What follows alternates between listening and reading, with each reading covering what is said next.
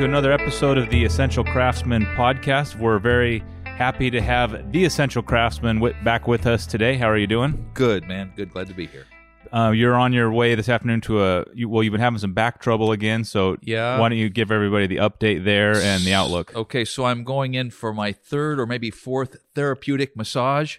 There's a, a woman here, um, Carrie Thomas, who Dustin Furch, my concrete finishing friend, made an appointment for me with her because he is a fan of um, therapeutic massage, and so this is the third time, and I'm trying it, and we'll see how it works. Do you do you have any feeling yet on whether it's been helping? I can't really speak to it. I don't know. I mean, the back has kind of been waxing and waning, primarily because I haven't been working as hard to stay in shape with it as when I was framing. Right, I knew I had to be able to do that, so I, I was more focused on on exercise and stretching then than I am now. So that's Um, part of it. Maybe re- maybe remind the viewers that was a long time ago we talked about that, but explain what you mean by stretch exercise and stretching because you weren't going to the gym, but you did find a system that really gave you some you know second wind on your back. So in the year before we I actually started with the foundation and the framing on the house, I knew it was coming and I knew the camera was going to be running and I knew that my back had been hurting a lot for the you know 3 or 4 years previous. And so I started walking and started running and a physical therapist friend of mine, Evan Ricks, started working me over and I got I got really focused on a lot of stretching exercises and exercises in the morning.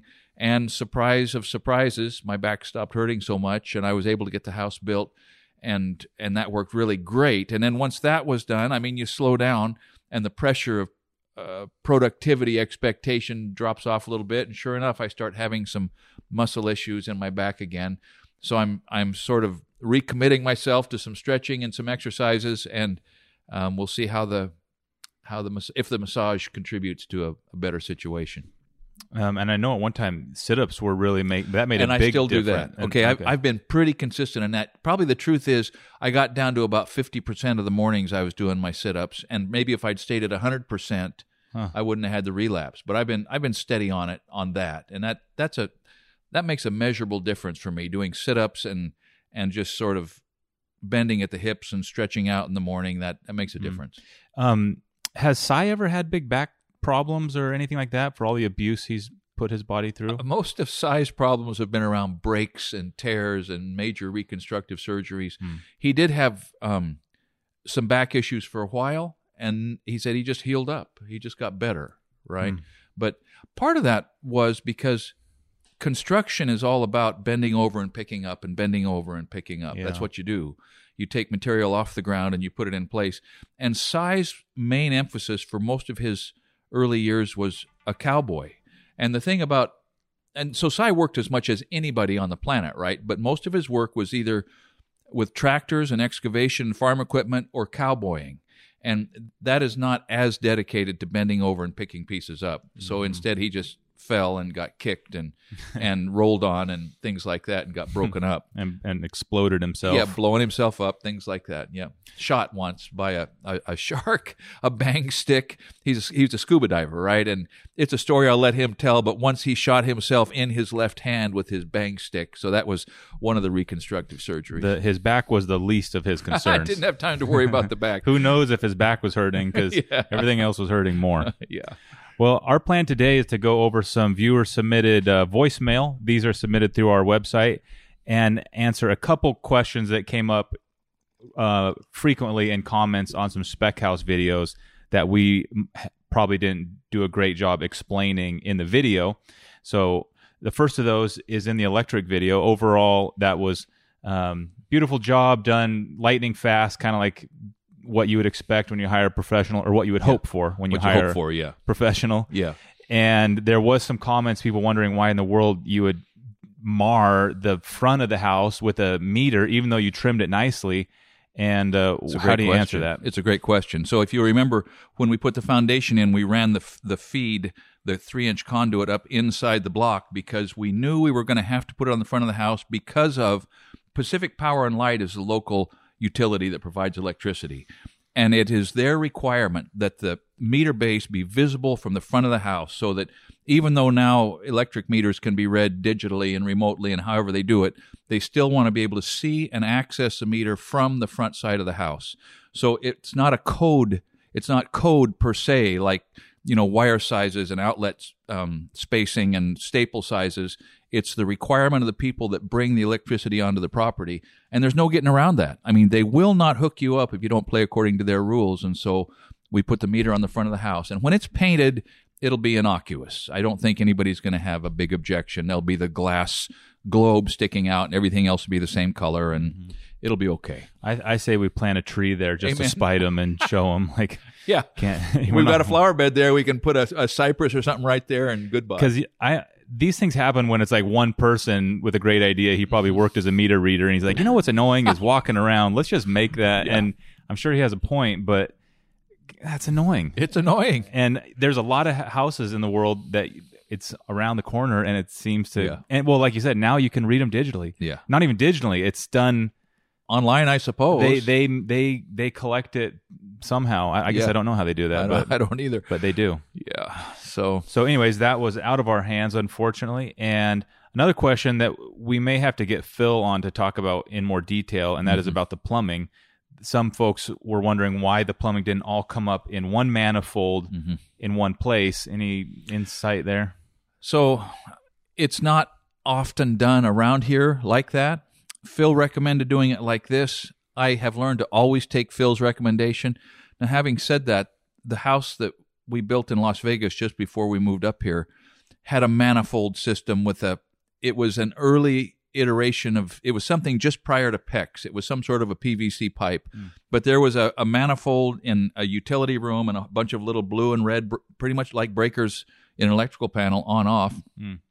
We didn't live there long enough to have an opinion on how that worked out, mm. but I can see that if if in a particular area everyone was used to seeing it, including inspectors, it might be the way to go. From a cost standpoint, it's hard to imagine a better cost value benefit than the way Phil did it on this house. And, and, maybe that's because we had such great access in the crawl space, but could be. It would be cool, and uh, hopefully we can see that someday. All right, well, let's move to some uh, voicemails. All right, and our first question. Well, we got a voicemail from Raymond Ball. Greetings, Raymond, and you're definitely welcome to come check the Spec House out in the spring. Our let's go to our first question, which is from Andrew. Uh, how you doing, guys? My name is Andrew uh, from Rhode Island, and uh, I just had a couple questions for Scott. First, um, you talk a lot about acceptable tolerances, and I just want to know if there's one thing where acceptable tolerances kind of go out the window, where no matter how much time it takes, you got to do it right. Uh, for me personally, it's hanging doors. I've noticed uh, just take the time and get it right, and that'll work. And secondly, um, have you ever shot yourself with a nail gun? Uh, I think I probably know the answer to this, and if so, would love to hear the story. Thank you, guys. Great questions, Andrew. And so, to be overly pedantic, what I refer to it as is allowable tolerances, acceptable tolerances, allowable tolerances. I mean, the meaning's the same, right? So, um, yeah, there are some things where, doggone it, there's only one way to do it, and that is the way it has to be done. And doors are a good example, depending on where the door's hung. I mean, a door in the chicken coop, a door into the shop, a door into, uh, you know, if there's a remodel on somebody's rental and cost is the driver and you're there on a time and material basis, you got to keep in mind that what they want it to do is operate. But in most cases, doors, if they're not right, they're just plain wrong. And so I'm with you on that, Andrew. I mean, the reveal and the hinge bind and the, you know, no, no, no door swing. It's got to stay in neutral and the lock, the, the strike's got to engage. It's got to be right or it's not a door. It's a, just a pain. So yes. And there are a wide range of allowable tolerances in every other aspect of every other craft, I'm sure. For me, another place where allowable tolerance is perfect as it is drainage on concrete. There is very little in this world that is worse than a bird bath on a slab or on a patio or something that doesn't drain is just a permanent problem. And in a cold weather climate, and we aren't very often cold around here, but it's dangerous. I mean, a puddle on a patio that's frozen is a life safety issue. So those are two areas that come to mind. Great question.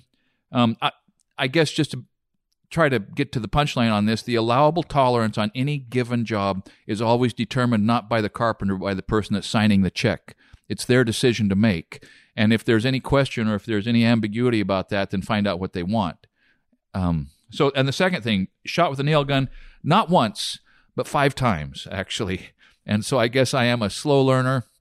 None of them have been really vicious. They've mostly been ricochets, you know, or you know, a pin gun, you know, hitting a knot and curling around and fish hooking through my index finger and and you know a glancing blow and it's you know sticks in my wrist or in a knee or something, but nothing full depth, nothing over maybe half an inch deep, except for the one fish hook penetration in one side and out the other. And it only takes one or two of those before you learn to keep your fingers back from your toenail.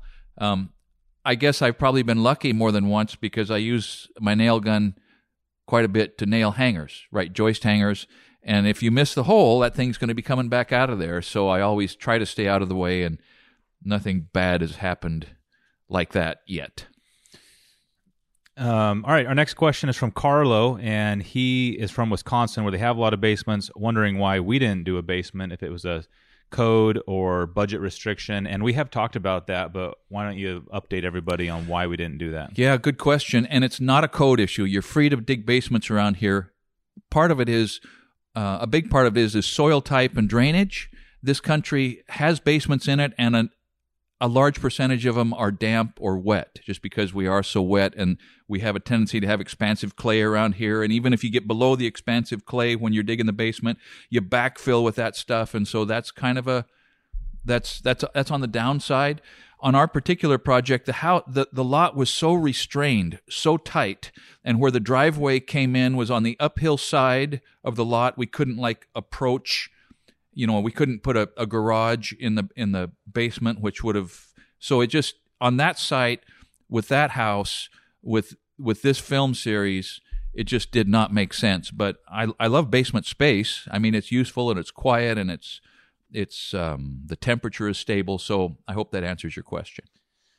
All right, Matt sent a question. He's from Alaska. Can you put your house building and carpentry videos on DVD so we can watch them when we don't have internet? And Matt, that's fun. That's such a good idea. And the answer is we could, but and I've thought about doing that, but I quickly realized which videos because a DVD is not as big as you might think. It doesn't hold all that much. I think it holds like two hours of of footage. Wow. I can't remember the number, but I it would take an album or a, a book full of DVDs to put like the Spec House series. And so I don't know if that's the right way to do it. It may be, but um, that's where we've that's where I've kept getting stuck is it would have to be like this massive library of DVDs and uh, I don't know, maybe it's still worth it, but I, I guess it's worth asking asking you guys whether you think that's worth it. Yeah. Um. Would it? Be, could we sell thumb drives? Would that be another way to do it? I don't know. How does that, would, even work? Oh, I don't know if that would help him because he probably wants to put oh, it in yeah. a DVD player and play it on his TV or like you know what Grandpa does, which yeah makes a lot of sense. So maybe maybe we just pick like ten or the best as many as we could fit of the break best it, ones or something segments. Yeah, I don't know. It's a good idea and. um we'll we'll keep chewing on that. If we're still alive in a few months when this thing is done, we'll have that to think about with everything else. But it, it's a it's a great suggestion. Thank you.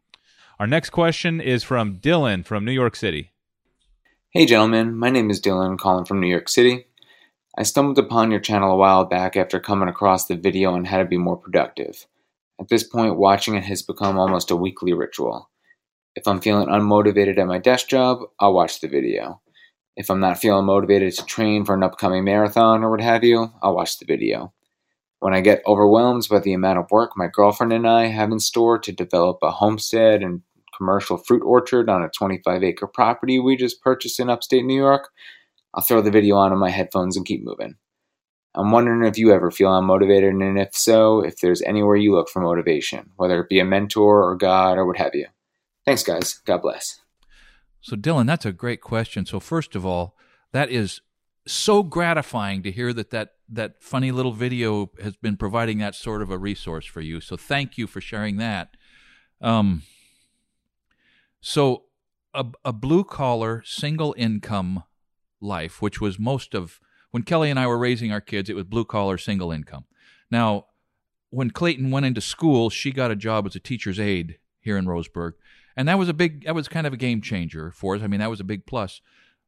But frankly, the motivation for most of the time was the wolf on the doorstep. And so that's one of the reasons that I've been a little hesitant to really advocate for carpentry as a career is because it is blue collar and it's easy to find yourself with the wolf on the doorstep quite a lot. So that was sort of a relentless goad. But I guess the urgency of the paycheck is different from real motivation, isn't it? I mean, you've almost got to have that at some some level. But but yeah, frankly, my understanding of God and his expectation for his children and and and the growth opportunities that are available just in living and getting up and putting your boots on and going to work from time that probably as often as anything else that was motivation but usually the motivation just came from habit my folks my dad particularly was as steady as a ticking clock he was just whatever else dad did or didn't accomplish he was always at work and i kind of got that from the beginning and usually you know, about halfway through the morning, if you've been working pretty steady, the work itself can provide some motivation, if that makes any sense. So I hadn't really thought that through clearly. Books, you know, the right books at the right time have always sort of shaken me out of whatever kind of sort of dark cloud I was living under. And so a combination of reading and work and and associating with motivated people and prayer, I think, would be the answer. Kids can be very motivating because they uh, they don't really yeah. care whether you're motivated or not. They have yeah. they have needs emotionally and time, and then obviously their gymnastics and soccer and all these things. And not not that they're demanding, but it's just it, it allows a dad to tap into a deep well of of, of of motivation because you've got this family. So there's really something to be said for tradition in that way. And even before I had kids, you know, uh, you want to have a family, so working towards some time of some type of bigger goal. And it sounds like with your fruit orchard and your girlfriend, you're already heading that way. So, so um, what, sounds like you're on it. So what Nate just told you really is a better answer than my longer answer, and that's one of the reasons that people who either choose or find themselves in a situation where they haven't had kids are usually at some level quite a bit different than the people who have because of the pressure of your kids' naive expectation that you're going to do what they need you to do.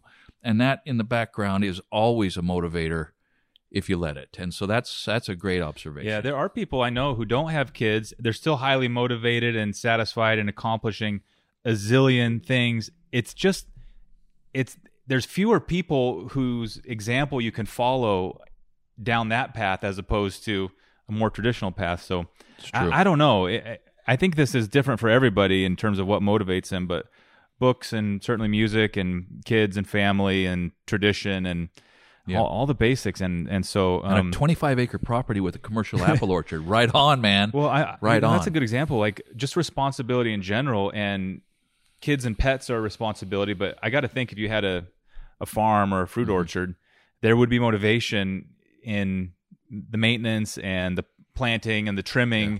sort of like taking care of a living yeah. creature. You know, that's the beauty of that, chores, animals for right. kids, right? I mean, so here's the deal, Andrew. You get that 25 acres up and going, you're going to need some kids. Dylan. You're going to have Dylan. Sorry, Dylan. Look at the opportunities you're going to have to teach your kids productivity and motivation on 25 acres of homestead and apple orchard. That's that's fabulous. All right, our next question is from Chris.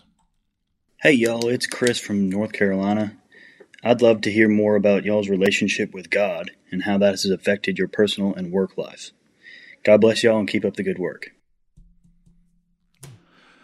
So, that, Chris, that's a great question. And you've probably picked up on the fact that we only treat that kind of obliquely and from the, from the, um, we don't put that front and center on the channel because, as Nate has often reminded me, it's not what people come to the channel for.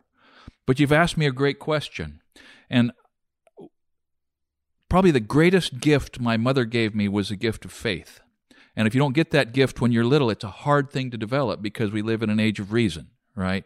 Um, but faith and a, um, a really strong conviction that God is real, that entropy obviates evolution, as a, as an ultimate explanation for existence, and so what's left, and God manifests Himself from time to time in our lives and my my church community.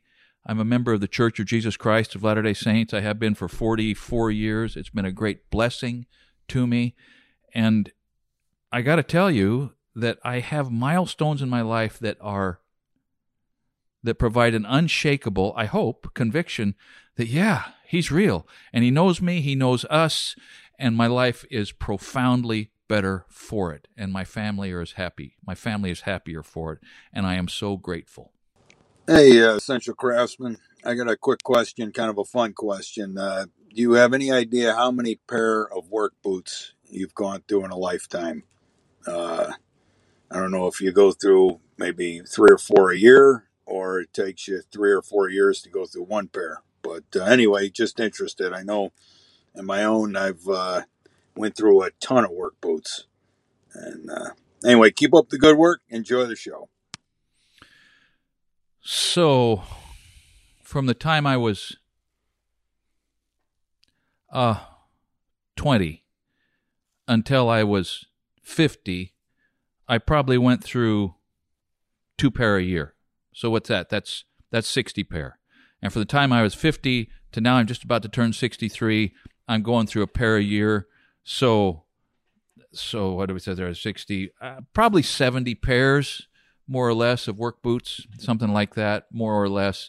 That doesn't count the rubber boots that kind of get burned up on the side and and you know the Romeos that you wear occasionally, and finally you got to throw them away because they got ratty. That's just the ones that were there when I was making order my check, probably. There's really a huge difference between guys who are in the trades and wear work boots day in and day out, and how they think about boots versus uh, the weekend warriors who Mhm. are proud to say like these boots have lasted me for eight years, Yeah. and they're like they're the best ever, and it's like that's great, but it's just a different animal when you're Yeah. climbing in those boots 14 hours a day Yeah. and and anybody who's done that not me could tell you that Yeah. you go through several per year pretty much no matter what boots you buy I, as soon as I stepped into concrete, I, I was in concrete, stepped in. Okay, no pun intended there. It was a lucky shot. Um, but once I kind of went to a preponderance of concrete for about 20 years, man, boots just melt away. Yeah. Because you don't always have time to go to the truck and pull on your rubber boots if you thought you were just going to do some setup and check some grades, but they need you out there on a rod, and so you jump in, and so your boots get mud on them, and then you spray them off, and they just they dissolve. I don't care whether you grease them or not. So the before that it was you know less, and after that it's less. But in general, like Nate said, when you're hammering your boots, you, you I don't care what they are. I don't care if they're Danner or any other brand. There's a type of abuse they can take that will destroy them. yeah they're consumable it's just like your socks like Yeah. who would want socks that lasted a lifetime like please no Uh, same with boots That's like true. i don't i don't want them like That's true. i want i want some new ones But let me say this: these Carolina boots. So Sears being dead, and I've had to kind of change gears. These uh, these Carolina boots have been super comfortable. The the Sears diehards were good value. They weren't all that comfortable, Yeah. comfortable enough, you know. And then once they were broke in, they were comfortable, but they're heavy. But these Carolinas are very comfortable. The sole's melting away. I mean, I knew that was going to happen, but they've been a good shoe. yeah all right next question Hi, Scott and Nate. I'm Seth from Iowa. I'm a partner owner in welding and fabrication business. I'm curious how you prioritize your work between good paying customers and yourself and family and friends that you may not be getting paid quite as well from, and maybe what the differences are in the quality of work and whether you feel more motivated to do a better quality job because it's for yourself or family or friends, or maybe less motivated because you may not be getting paid quite as well.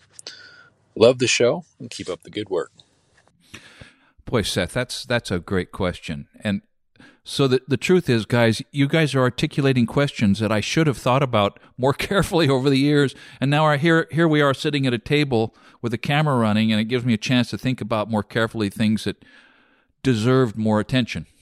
But what it boils down to, Seth, is whether you're working for love or money, right? And uh, when you're working for money, you're working to that allowable tolerance. It's going to generate the paycheck. And anything other than that is you know, bad business. As long as you're not hurting your reputation with sloppy work. I mean, you meet the mark, you exceed their expectation, you give them the product, they smile, they write the check, you're in business, you're moving forward. But when you're working for the people you love, and that should include your neighbors, frankly, it probably invites a whole nother way to think about whether or not what you're doing somehow embodies what's going on in the relationship. Because if the relationship is just business, then it's just business. But if the relationship is something more than that, then it deserves a little more attention.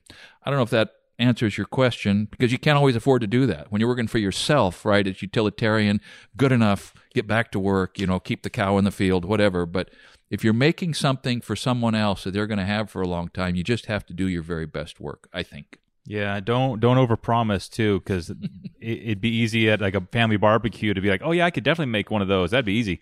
And then next, and they they they're hearing like, well then, uh, Yeah. because I'm I have this and do it for me. But anyways, I I got to think there'd be a way to I don't know. It's a setting expectations thing. Like True. you could do it. I, I let me maybe I'll put you in touch with so and so who's going to be more affordable than I am. You know, may, maybe there's a way. I don't know. I think that's going to Yeah. depend on your, your personality and how you can balance that. But it's probably not easy. and, and everything I just said kind of limits what you can do for your loved ones, right? I mean, if every project for a loved one is done to the highest degree, then how much of it are you going to get done before, you know, how much? So I don't know. You just got to be wise, right? You have to be wise. It's nice when you have a lot of tools because it's great. You can kind of kill two birds with one stone by like loaning the tool to the person. Amen. It's like, hey, I can't. I'm too busy. I can't get to it, but I'll let you borrow my trailer, or I'll I'll let you what something like that. And that comes with its own set of challenges. But there is something to be said for just you're helping them, you're doing it, but you're not actually Teach him to fish, man. yeah, So, so. I've got that going on right now. My youngest son, Clayton. Clayton is a great guy, and he and Courtney just bought their first place like two months ago. They closed escrow, and all of a sudden, that boy has an interest in home improvement projects and maintenance projects. And man, I got a lot of tools, son. Come over and borrow them, and I'll show you how to use them, and I'll hold Yeah. your hand for the first part of the cut, and then see ya. Um, so, I mean, but Seth, you're a fabricator, you're a welder, and so somebody needs a lumber rack, or you've got a you've got an uncle that needs a shop table, and how much care do you exercise on it? I don't know. I that's it. I don't know, but Yeah, great question. Uh, thanks, Seth, for putting that out there, and maybe that's something we'll have to think about and maybe make a more uh, focused piece of content on after some. you know we got a video about that. That giant that giant candle holder video speaks to this very thing. Oh, really? Forging a giant candle oh, holder. oh, oh, you wanted to try. Okay. Yeah, check that out, Seth.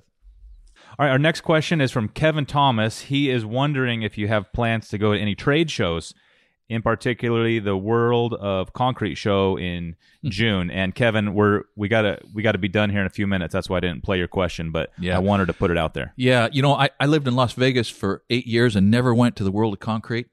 And uh, I did a couple projects that people told me I should ta- I should send to the World of Concrete, you know, and kind of enter in there. They I guess they have a competition, but the short answer is no. I'm not planning on going to that. I I plan on keeping my nose on the grindstone and getting the spec house to the finish line and getting the next line of our our content opened up. And so, great question, but I don't think so. I, how come? it doesn't I don't know I don't know why it doesn't appeal to me. I mean the the commercial aspect of construction I I don't Yeah. know. I mean, you know, the Las Vegas Convention Center they told me would have miles and miles and miles and miles of booths and latest and cutting edge and Yeah. stuff for sale and I just never went, but I would ask my friends that went what they learned Mm-hmm. and usually I boil it down to about two sentences and I thought, yeah, okay. It's a whole. These things are a completely different energy than anything about the trades. It's about marketing and people and activities, and it's super fun. I, I, I, I'd like to go to one some point. Not necessarily the concrete one, but um, World of Concrete's a big one, man. well, I mean, there's Yeah. there's there's like ev a trade show for every hobby is. out there, and they're they're they're always just kind of like a, a spectacle. I They guess are. it's like a, there's a there's a lot of interesting people at those things. So I, I would rather take my time and go to the Northwest Blacksmith Association annual conference. okay, well, I love that. Well, there you go, y- y-